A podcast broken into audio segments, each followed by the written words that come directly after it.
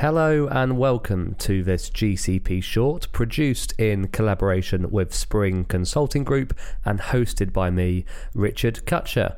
Over the next 15 minutes or so, I will be joined in conversation by Karen Landry, managing partner at Spring Consulting, and Frederick Finman, head of group risk management at the Swedish global engineering giant Sandvik. Karen and Frederick debate the differences between the European and US captive markets, specifically with regards to regulatory culture, the impact of the hard market, and Karen also provides an update for us at the end on the growing activity at the Department of Labour with reference to ERISA benefits and hopefully some approvals uh, just round the corner.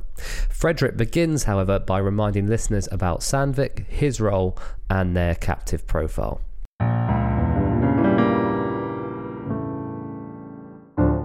Yes, so I'm, uh, head of group risk management for a Swedish industrial group called Sandvik, and uh, we're we're kind of a conglomerate uh, supplying the global mining industry with with uh, machinery. We also do metal cutting tools. So, for example, the the most of the car engines of the world are manufactured with our, our uh, metal cutting tools, for example. So that, those are some of the product segments that we do. And we have a Swedish domiciled captive uh, that we've had for, for more than 10 years. Before that, we uh, had a domicile in, in Switzerland.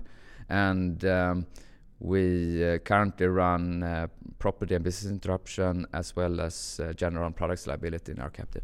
Fantastic. And uh, as you mentioned there, obviously pre- previously had a captive in Switzerland. I think we might have discussed it on the podcast before, but that was quite a, a common move, wasn't it, for Swedish companies to make 10, 15 years ago from moving out of Luxembourg or Switzerland and, and back home to Sweden? Yeah, that, that, that was very much a tax driven domicile from the beginning. I mean, if you go back a couple of decades or so, but then following sort of harmonization of tax regulations within Europe and also uh, sort of make it easy to operate the captive, uh, the decision was made to to move it back to our home country. Karen, one of the things I want this podcast to be about, uh, you've, you've worked with Frederick for a, long time, is that kind of that, those differences between the European and, and the US uh, captive market and, and, cultures. Obviously, you primarily work with US companies uh, and, and some Europeans as well, but how different is it for you working with a large European multinational with a, a, European captive compared to kind of your, your other US client base, which tend to be US corporates with either US captives or they might be um, offshore. Is there is there much many different things for you to consider and prioritize in working with this kind of client? Yeah, I mean, I think there are a lot of differences between uh, the EU, Europe, and uh, the US. I think, you know, in the US, there are over 35 domiciles. The regulators are relatively friendly to captives, they're flexible. The capital and surplus requirements are, you know, again, uh, more flexible. So it, I think there's a different view in the US uh, where captives are regulation light. I, I'd say that that pervades, you know, for companies to use them for their own risks and not be treated like a regular insurance company.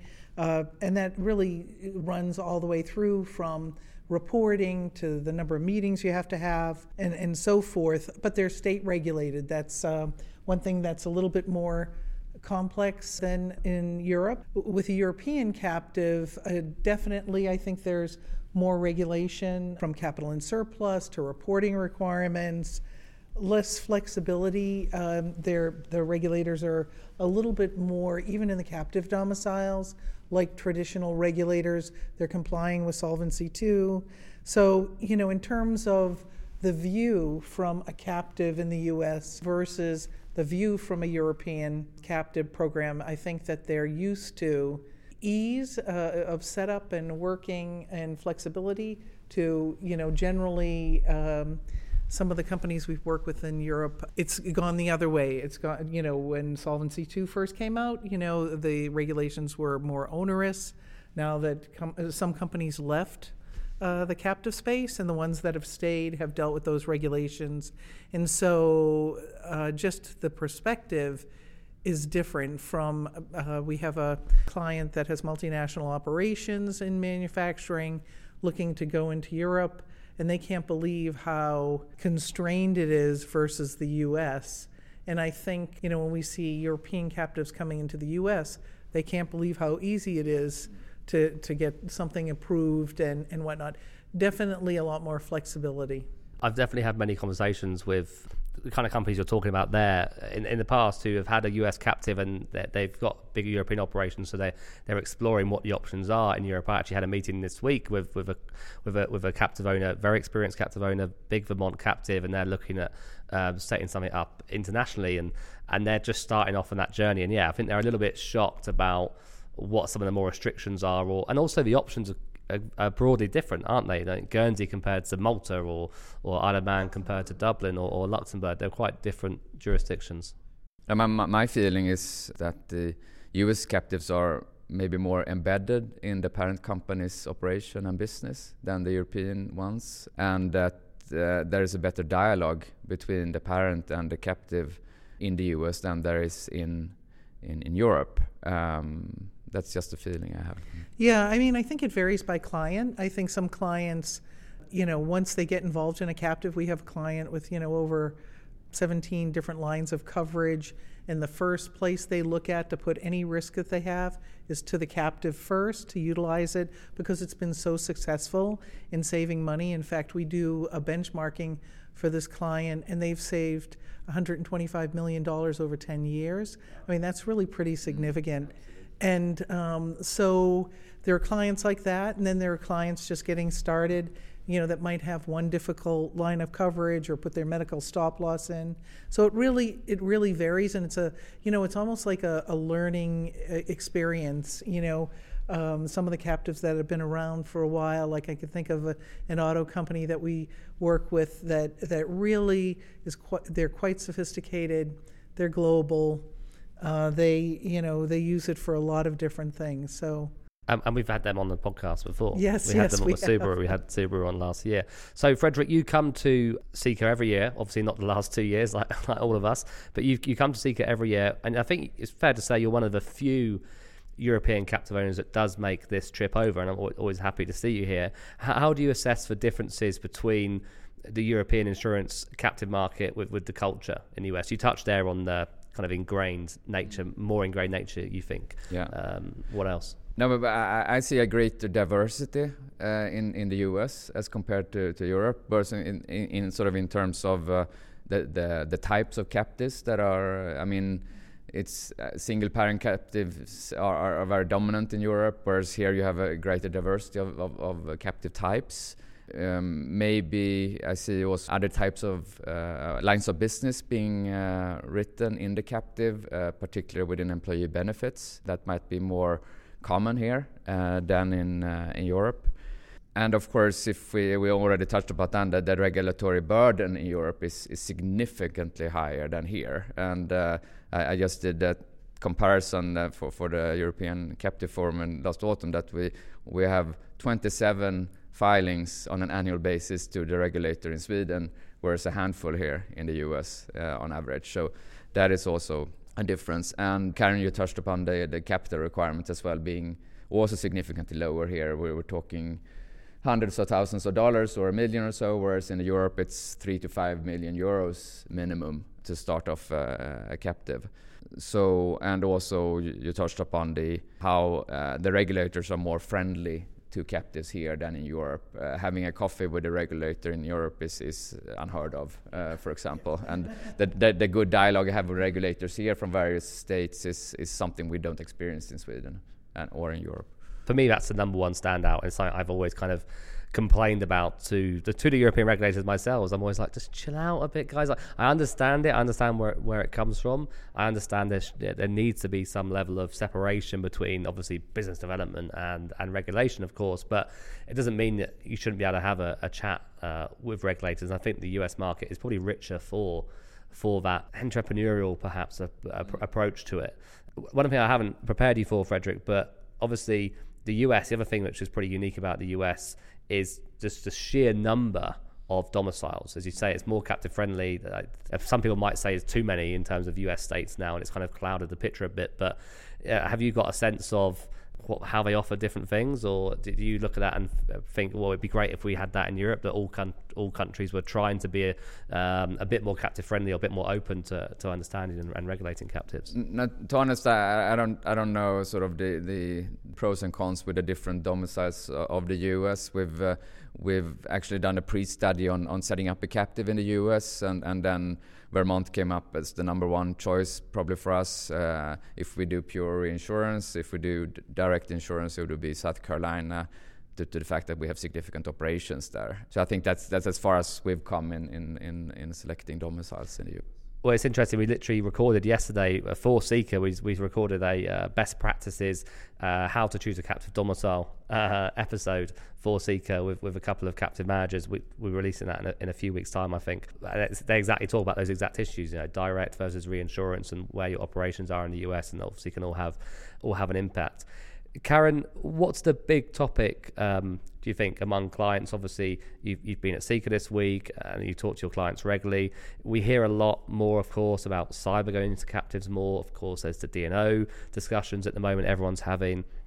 Or is it is it the hard market, which is still ultimately the the big the big ticket. Yeah, D&O and the, the D&O cyber issues obviously relate. They're part of the hard market. Yeah, no, we you know we certainly hear a lot about D&O and cyber. We're also, um, you know, there's been a lot of merger uh, and acquisition activity. We're doing a lot of assignments looking at re-feasibilities or uh, risk optimization of someone's captive uh, because, you know, for example, we had two uh, giant defense companies come together and you know they both had captives you know sort of assessing you know what captive they should work with you know what lines go into the captive i think there's been a lot more of that because of the mergers and acquisitions activity so that risk optimization um, refeasibility has been on everyone's mind, particularly with the hard market. Certainly, D&O and cyber. Everyone has cyber at the top of their list, I think. Yeah.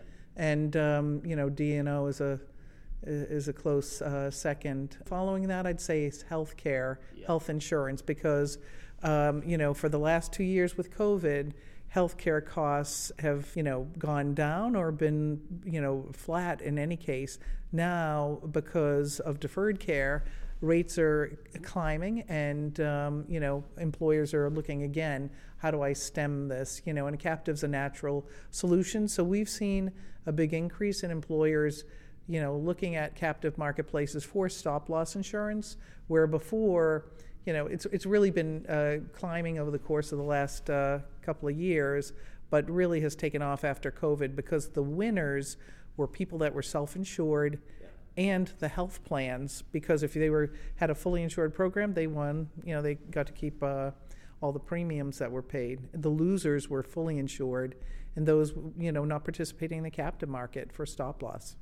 Yeah, interesting. We're going to come. Uh, I've got a last question for you in a minute, Karen, about specifically about employee benefits. So we'll expand a little bit on that in a second. Frederick, Karen mentioned there, obviously, not just all this new formation activity we've seen in the past couple of years, but also existing captive owners, maybe such as yourselves, you know, taking another look at how they use their captive. Uh, I think you called it a re-feasibility. I've never heard I've never heard re-feasibility before. I like that. I like that a lot. Frederick has, has the kind of the market conditions, and obviously COVID's been a busy time and, and changed companies uh, anyway. But has the insurance market conditions of the last couple of years made you think again, or or relook, or, or use your captive differently at all? It has, and and I mean it's now in the in the more hard market that we experience in, in Europe right now, where the the, the true value of, of the captive uh, sort of is is uh, displayed uh, to us. So we have certainly begun to uh, to retain more risk in our captive, mitigating sort of the decreased risk appetite of the insurance market with this increased risk retention.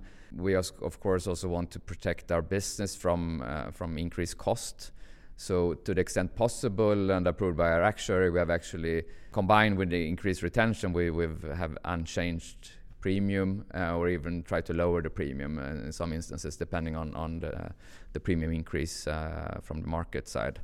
Uh, so that that is that is one thing. And then if we talk about uh, trending in general, what we see in in Sweden, it, it is that uh, also following the maybe the regulatory burden is that captives tend to move from from direct insurance to pure reinsurance to, to create a leaner structure. Many companies also look at introducing more lines of business to, to get the better compensation for the increased operating cost as well.